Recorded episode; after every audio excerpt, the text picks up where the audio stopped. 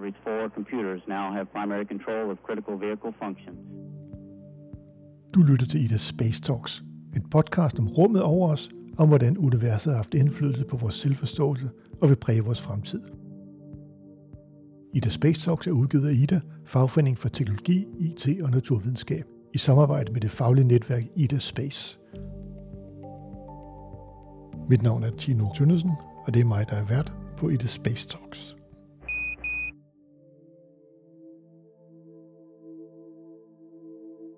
Mars har i år tusinder fascineret menneskeheden.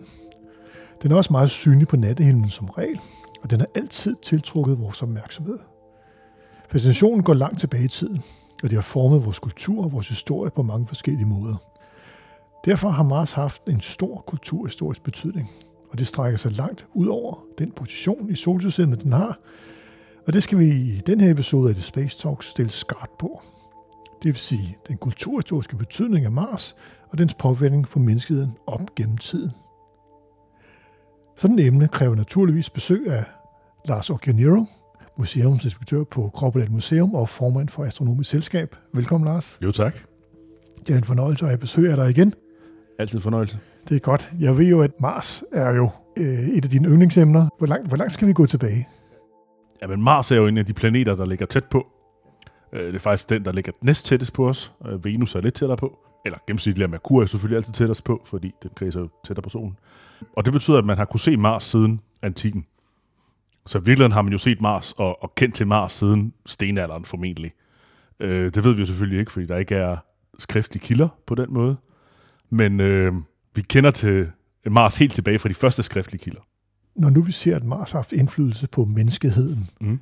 hvordan, hvordan, har, hvordan har den det?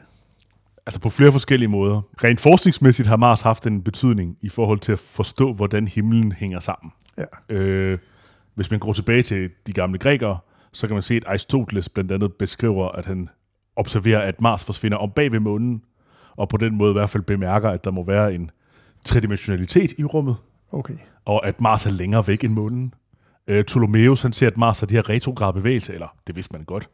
Og det betyder, at når Mars bevæger sig på himlen i løbet af et år, så har den nogle gange en tendens til at sådan lige bevæge sig baglæns og lave sådan en sløjfe bagud, før den bevæger sig den samme retning igen.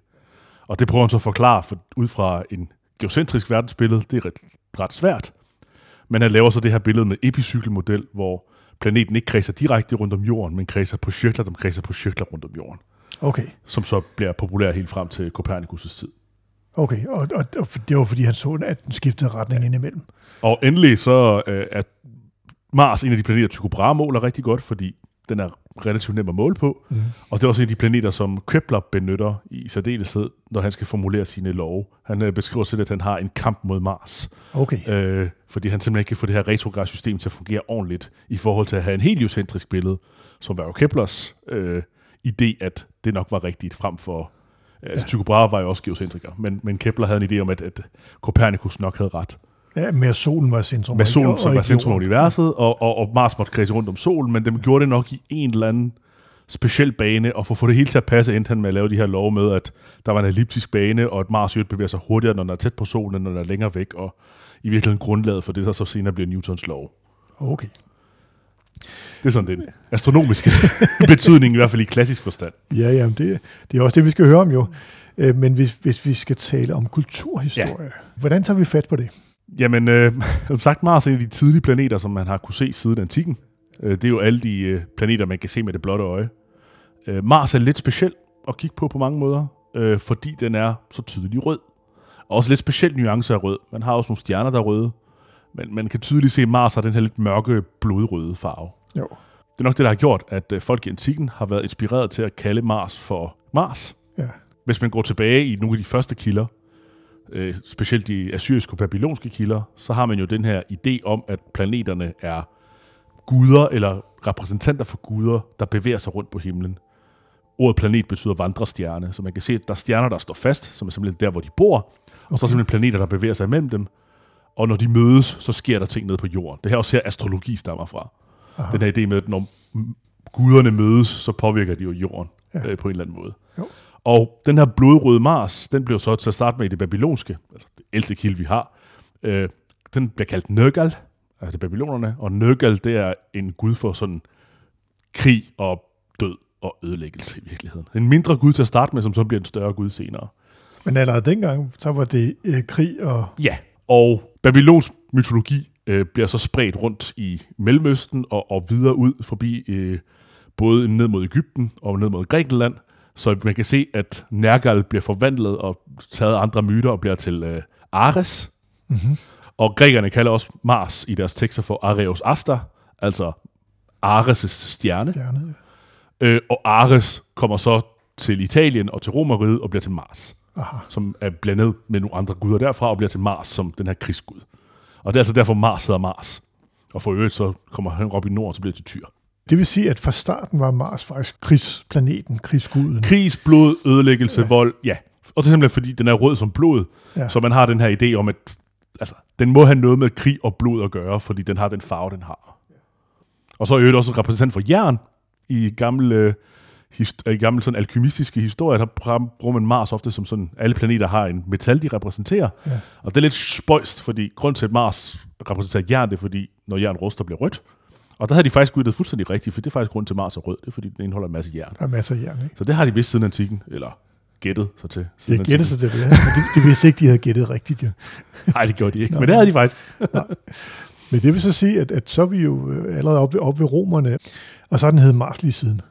Ja, altså igen, forskellige kulturer har så opkaldt den efter deres egen krigsguder ofte. Så vi har haft, øh, den har heddet Ares, jeg tror faktisk stadig, altså der er nogle enkelte kulturer, der stadig har navne for planeter, som ikke er romerske. De officielle navne er de romerske, men det er jo mest bare på grund af, at det har øh, de europæiske kultur og den interna- internationale astronomiske union, det er jo meget eurocentrisk øh, besluttet sig for. Ja. Men, øh, men Ares for eksempel, øh, og vi har også i Indien, der er den, kalder den øh, Angaraka, tror jeg Angaraka. øh, som også er en, øh, en krigsgud, som sådan er Ja. ja. i nogle af beskrivelserne sveden af Shiva, som er blevet til den her krigsgud. Øh.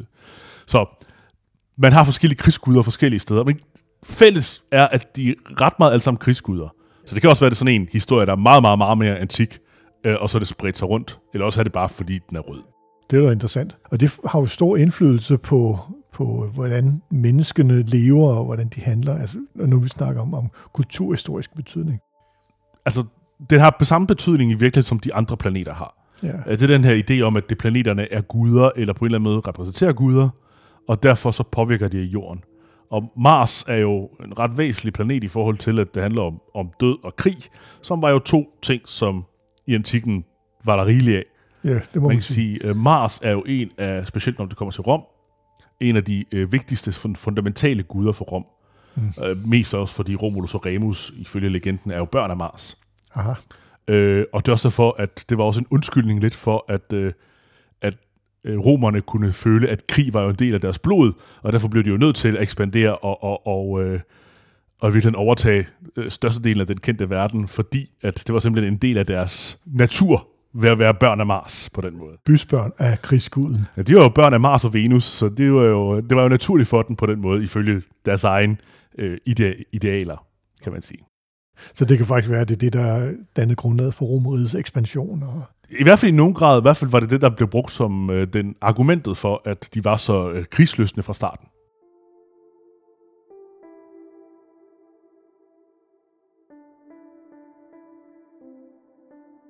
nu er vi kommet fra Nergal øh, hos babylonerne op til, til Mars hos romerne. Hvad er, hvad er næste skridt? I virkeligheden er der ikke det store, simpelthen fordi, at planeter er bare de her lysende krystalkugler af æder, der flyder rundt om jorden. Jo. Det er først, når man begynder at kunne se nærmere på planeterne, at de bliver meget mere mangfoldige, og det er ikke bare lysende krystalkugler. Det vil sige, at når man begynder at opfinde teleskoper. Og, Ja, ja. netop. Så den første, der kigger på Mars med teleskop, i hvert fald en af de første, som man kender til, det er jo selvfølgelig Galilei. Han kigger jo på alt, hvad han kan komme til og kigge på. Nu har han fået det her lille stykke legetøj i hænderne, så skal han da dele med os bruge det. Selvfølgelig. Der er bare ikke det store at se på Mars. Øh, det kræver en ret god teleskop, for at du kan se overflader eller anderledes områder på Mars. Jo. Øh, det kan man godt med et godt teleskop i dag, men det kunne Galilei altså ikke med sit. Han kunne se Mars som sådan en rød kugle, Ja. ja. øh, frem for en rød prik, som derfor kunne se, at det ikke var en stjerne, men det vidste han så også godt jo. Men han fik bekræftet, at det var en rød planet. En rød plet, ja. Ja.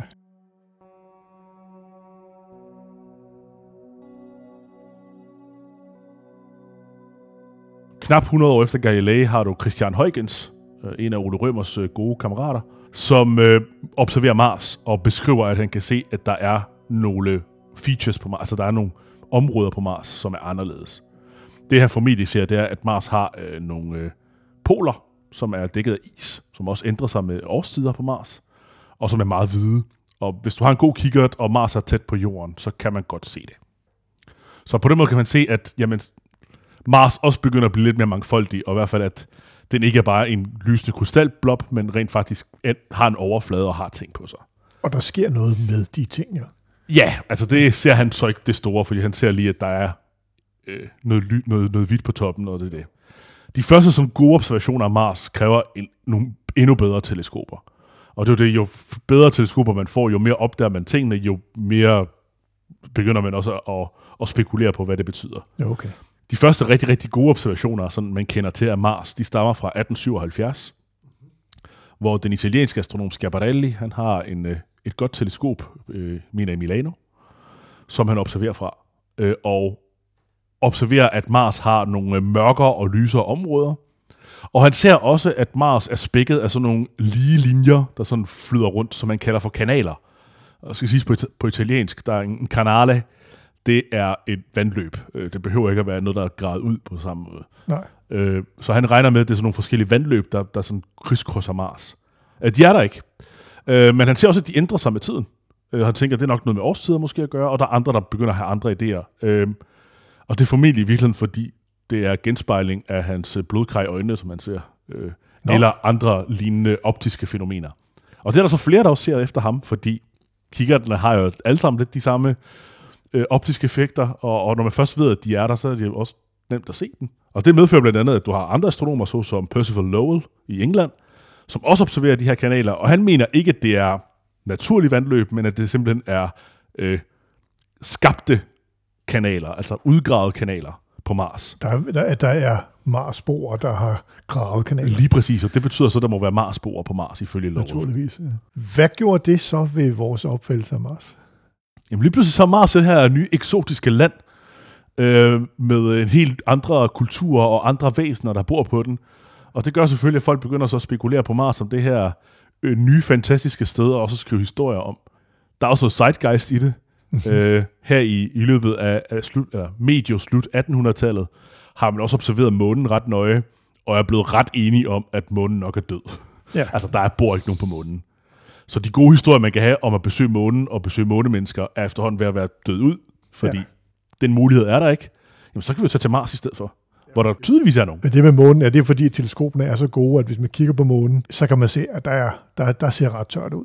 Der ser meget tørt ud, og der er ikke nogen ting, der forandrer sig på den på den måde. Der er ikke nogen øh, struktur, der ændrer sig. På Mars tyder det på, at der er kanaler, der ændrer sig. Og igen, det er ikke fordi, de er der, det, men det gør i hvert fald, at folk begynder at tænke på, jamen så må der være nogle Marsmænd. Og Lowell har den her idé, at det er sådan en, øh, et samfund, som er rent faktisk en global samfund, Aha. hvor de har problemer om, øh, specielt om sommeren ned mod ekvator, og simpelthen derfor har gravet kanaler ud, så de kan transportere vand fra polerne ned til ekvator, så de kan øh, gro på Mars. Og de her mørke plamager på Mars, tænker han så må være store skove og øh, ja, beplantning, der er på Mars. Men det lyder da også logisk at trække vand ned fra polerne. Ja, jo, det kræver, at man har et, øh, et system, der er altså et, et, et fælles øh, global øh, samfund frem for et masse små lande. Ja, ja. Og det var også en måde, man kunne sige, at, at, at fremføre den idé frem for øh, den, den, der var gældende på det tidspunkt, hvor, hvor landene virkelig begynder at blive hårdt defineret. Så der er også en filosofisk, øh, politisk agenda i det.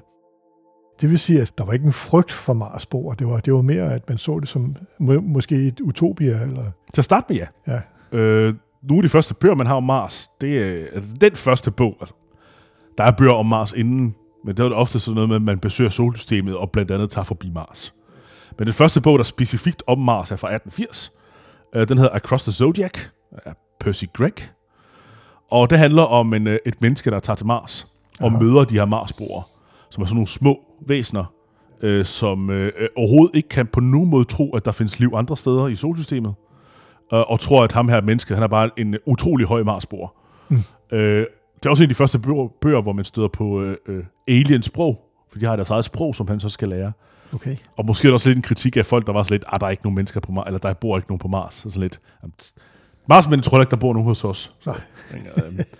Så det er en af de første, og det er sådan meget besøg og, og, og have en udveksling. Jo, jo.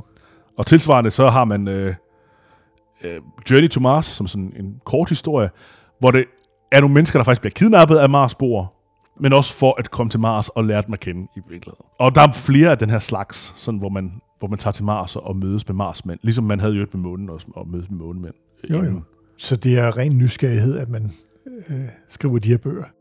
Der sker en lille twist dog, fordi øh, det er sådan her medio 1800, slutningen af 1800-tallet. Det er også øh, øh, det er et tidspunkt, hvor øh, kolonimagterne for alvor spiller ind, og hvor kolonisering er, er på sit højeste, specielt Jo. i England. Ja. Og der, allerede dengang var der folk, der måske syntes, at det ikke var den bedste idé i verden. Øh, og en af de folk, det var H.G. Wells, Mm-hmm. øh, som er en af øh, stamfædrene for sci-fi historie, eller for sci-fi litteraturen på mange måder.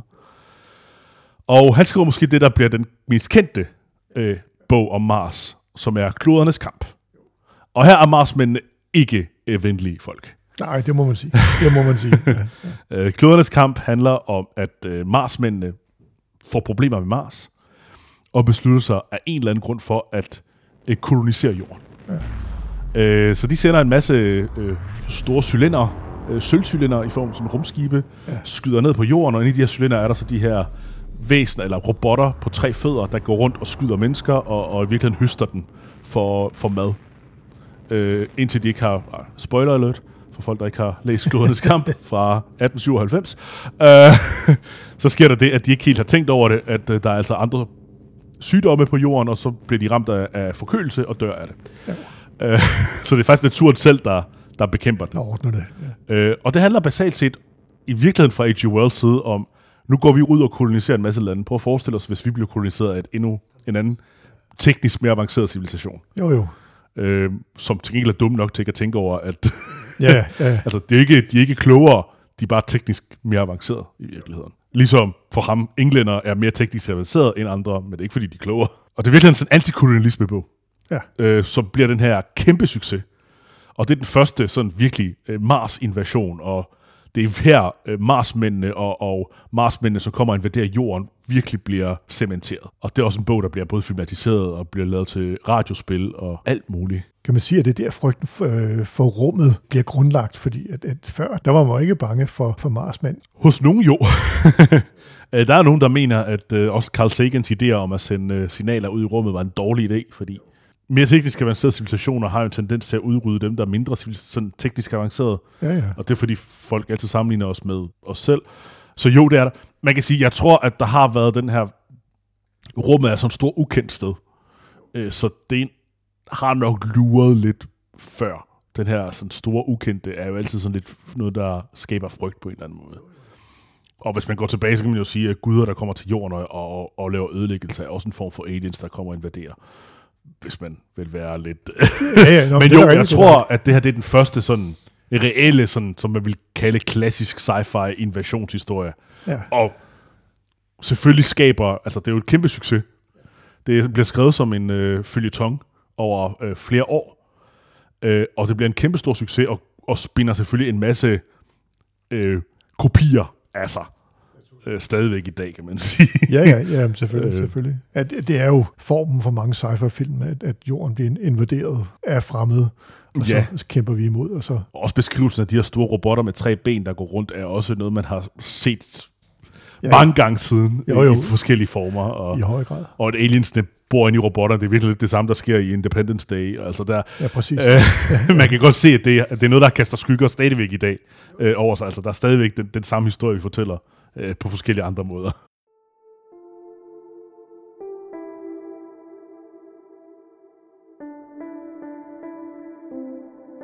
Nu begynder der også at komme videnskab ind i det. Hvordan ændrer det sig så? Hvordan, hvordan ændrer vores opfattelse af Mars sig så? Det, der virkelig videnskaben går op i nu, det er jo at prøve at finde ud af, jamen, er der nogen, der bor på Mars? Er der liv på Mars? Og det er virkelig det, vi stadig kigger efter.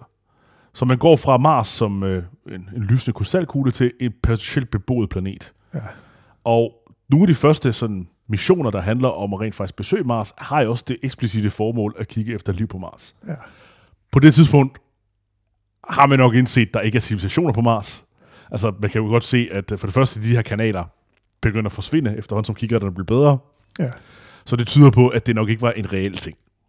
Øh, man ser også, at øh, der ikke sker sådan de store ændringer på Mars. Men man begynder at have nogle forskellige rummissioner til Mars, og det er så selvfølgelig i løbet af 70'erne, så øh, en del øh, senere end 1800-tallet, øh, øh, hvor man øh, i løbet af 70'erne sender øh, Mariner og Viking-sonderne, hvor øh, man begynder sådan at kredse rundt om Mars og tage nærbilleder, og Viking-sonderne lander på Mars øh, for at undersøge overfladen. Hvornår var det? Det var i... Det var i, øh, altså, øh, Mariner blev opsendt i 71, og Ja. Viking-sonderne, det var i 77, så vidt jeg husker. 76. Øh, Viking-sonderne var i 76. Og der kan man se, at Mars også ser ret øde ud opfra. Der er nogle sjove ting, fordi man kan se, at der er bjerge på Mars, og under de rigtige skyggeforhold, så kan de godt ligne lidt nogle pyramider. Uh, man kan også godt se, at der er en enkelt klippe på Mars, et, et bjerg på Mars, som under de rigtige skyggeforhold, så kan det godt ligne et ansigt. Igen, vi mennesker har også en tendens til at kunne se ansigter i alting. Og, og det gør jo, at der er rigtig mange, der begynder, uha, det er jo øh, gamle rester af en gammel civilisation, der har været på Mars. Jo, jo, jo, jo. Man skal også sige, at, at tilbage her i, i specielt tidlig 1900-tallet, har man en teori om, at solsystemet er blevet dannet udefra ind. Så Mars må være blevet dannet før Jorden. Så man har også en idé om, at Mars er ældre, og derfor kan civilisationen være startet på Mars. Og så da de stak af fra Mars, så de har koloniseret Jorden. Og det er så, at livet på Jorden stammer fra Mars, begynder også at være en, en populær tanke. I 70'erne? Ja, og lidt tidligere i virkeligheden. Ja, Ja. Øh, sådan i løbet af 50'erne og 60'erne i Okay. højere grad. Okay. I øvrigt nogen, som der stadig tror på det. øhm, men, øh, man begynder at have de her, og, og man begynder at se, at Mars nok ikke har civilisationer på sig, og nok aldrig har haft det, da man kigger nærmere. Og Viking-sonderne, da de lander, så begynder de at undersøge jorden og prøve at undersøge, om der er biomarkører, Ja. i virkeligheden det, vi stadig gør i dag, Jo. øh, ved at sende øh, Mars rovers, øh, og opdager, at Mars' jord er meget reaktivt. Og det er formentlig fordi, at det faktisk er giftigt på mange måder, og, og en lille smule basisk. Ja. Så det reagerer ret kraftigt med rigtig mange af de måleudstyr, man har øh, på Viking-sonderne. Ja, så, så, så liv, som, øh, som, som vi opfatter det, vil stort set ikke være muligt. Jo. Mars er ikke et specielt rart sted at være på mange måder, nej. Øh, der er, man finder ud af, at der er stort set ikke noget luft på Mars. Øh, trykket er meget, meget lav. Øh, sandet på Mars er potentielt gift, eller er giftigt. Der er mange faktorer, der gør, og øh, der er ikke noget magnetfelt, så der er meget stråling på Mars. Mm.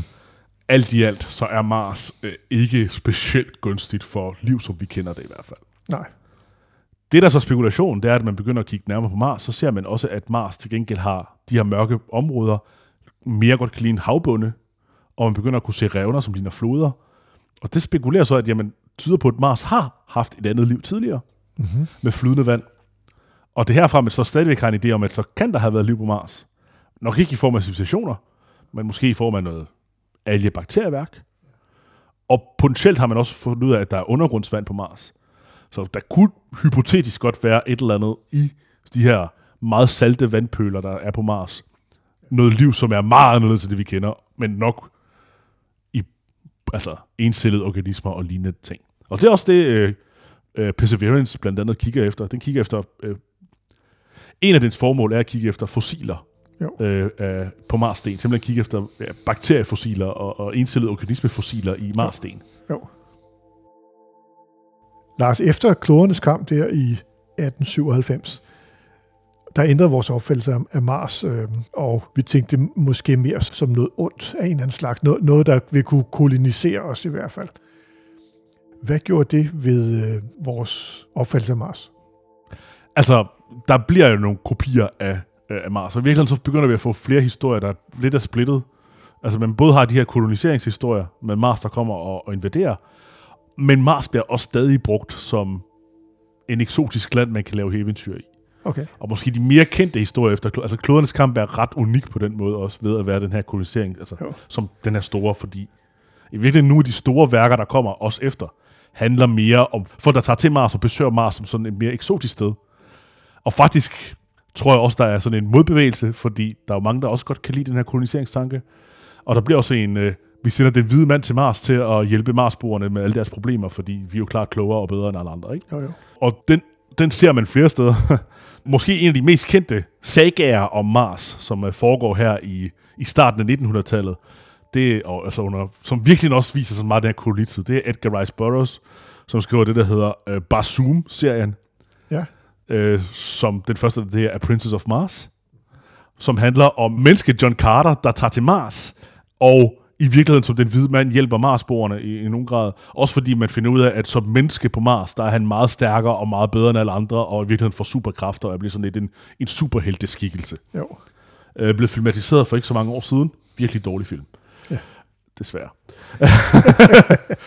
Men det viser også den her idé om den hvide mand, der kommer og redder folk, som er meget populær i starten af 1900-tallet, med white man's burden-ideologien. Øh, tilsvarende har man øh, Rossi, som skriver sådan uh, Trip to Mars, som, øh, og igen, folk, der besøger Mars og prøver at beskrive Mars-samfundet. I det her tilfælde er Marsboerne, det er faktisk romere, der er blevet øh, slynget til Mars efter Vesus udbrud. Aha. så de taler latin. Men der er også forskellige Marsboer, der har fået forskellige sådan, farver. Der er røde Marsboer og grønne og blå Marsboer. Og, og der er sådan direkte sådan race adskilt et sådan segregeret samfund. Okay, det er simpelthen en afspejling af det samfund, som forfatteren ser Lige på præcis. jorden. Og nogle af dem kan godt være sådan en kritik af det racesamfund, nogle af dem er mere sådan en, altså Edgar Rice Burroughs, der er det ret specifikt, at uh, der er idé, at der er historier om, at uh, civilisationen på Mars er jo skabt af hvide mennesker, som så er forsvundet, eller af hvide væsener, som så er forsvundet igen. Ja. Så der er også virkelig bare mere undertoner af racisme og, og bekræfte det. øh, Okay. Og så kan vi sige, Tarzan har også Ja. ja. elementer af det, som han også har skrevet. Ikke? Mm-hmm. Øh, og så har man også tilsvarende, man begynder at bruge Mars også som øh, element for at have fremmede folk, der kommer til jorden, og, og også der kommer til fremmede steder, som sådan den her eksotiske område, hvor både der kan være udveksling, og det kan man så bruge filosofisk til at eksperimentere og lave alle mulige ting. Man kan bruge det til at lave i virkeligheden fantasy-historier, sådan, det vil sige sådan space opera, sådan Star Wars-agtige historier. Uh, C.S. Lewis skriver en bog om Mars, blandt andet. Han er jo ellers kendt for Narnia-historierne. Ja. Men han skriver faktisk også en bog øh, om, om Mars. Øh, tilsvarende har vi også nogle bøger, der handler om, hvad nu hvis vi har et samfund på Mars, hvor det er kvinder, der fjerner alle problemer fra mænd, og så har vi sådan et feministisk øh, bog om Mars. Øh, vi får også, øh, i efterkrigstiden begynder vi også at få sådan nogle øh, koldkrigspropaganda om Mars, både med øh, folk, der i særdeleshed øh, som Mars som det her store kommunistiske fællesskabssamfund, mm-hmm. som virkelig bruger Mars som sådan et, øh, et billede af det perfekte sovjetiske samfund. Den er jo også rød. Det er det. Øh, Så der er så lidt øh, sådan sovjetisk propaganda øh, elementer i det, i nogen grad, eller kommunistisk propaganda, eller hvad man skal kalde det, i Mars-billeder. Ja. Og så har man sådan en, som også er ret kendt, som sådan mere over i 60'erne, med flipperkulturen, med Heinlein, der skriver Stranger in a Strange Land, som handler om en marsmand, der tager til jorden, øh, og i virkeligheden have den her fremmede, der kommer til jorden og prøver at, be- at undre sig over, hvorfor tingene på jorden er, som de er. Øh, desværre så er han så lidt øh, øh, billedet af Heinlein selv, som øh, den her guddommelige væsen, der gerne bare vil have sex med alt og alle. Og, Okay. okay. men, men det bliver meget flippet. Og, Han, og, han, øh, han, havner også lige i en hippie, hippie-kultur. og det passer igen med Zeitgeist, at ja. du har den her øh, utrolig flippede bog om den her lidt guddommelige væsen, der går meget øh, sådan fri sex og øh, stoffer, i hvert fald på en eller anden måde, øh, og, og, og gør, at det bliver også inspirerer en masse øh, psykedelisk rockmusik, som så, Ja. Og så videre. Øh, bogen er ikke særlig god. men, men det inspirerer en masse... Øh, det, af, altså, det, det afføder en masse øh, til, fra sig. Så Mars er ramt i høj grad litteraturen der i, i 1900-tallet, må man sige. Ja, øh, i 1900-tallet kan man se, at, man, at sci- rigtig meget sci-fi-litteraturen handler med at, med at handle om Mars i, i Ja. nogen grad. Lars, det var en- fantastisk tour de force om Mars og, og Mars' øh, betydning op gennem tiden. Man må sige, at, at Mars har jo fået nyt fokus her med, med SpaceX og Elon Musk. Og det tager vi i en anden episode, fordi det ved jeg også, at, øh, at det vil du rigtig gerne øh, fortælle os om. Altså man kan sige, da Mars begynder at blive besøgt af Mariner og Viking, så sker der lidt det samme som månen. Nå, Mars er død. Der er ikke nogen, der bor på Mars. Så må vi fokusere på noget andet. Ja. Og ligesom med månen, så begynder fokus at være ikke så meget at besøge Mars og have det øh, sjovt med de folk, der er der, eller blive invaderet af dem. Så begynder det mere at blive den her med, okay, hvordan kan vi bruge Mars? Altså, hvordan kan vi begynde at have mennesker på Mars og lave byer på Mars og kolonisere Mars? Ja. Og hvordan kan vi udnytte Mars? I virkeligheden, hvordan kan vi udnytte Mars? Ja. Og, og det er så den næste bølge af sci-fi-litteratur, der kommer i løbet af 80'erne og 90'erne. Ja, og så kan vi sige om, om krigsskoden svar igen. Men det tager vi ind i øh, næste episode. Det gør vi. Tak fordi du kiggede forbi, Lars. Det var så lidt. Du har lyttet til The Space Talks. Du kan også følge os på Facebook i gruppen Ida Space, og her kan du også deltage i debatten om alt inden for rumfart. Du kan også skrive til mig på trt hvis du har et emne, som du synes, at vi kan tage op. Og du kan abonnere på podcasten via din favorit podcast udbyder. Ida Space Talks er en af flere podcasts, der udgives af Ida, Fagforeningen for Teknologi, IT og Naturvidenskab. Og du finder alle Idas podcasts på ida.dk-podcast.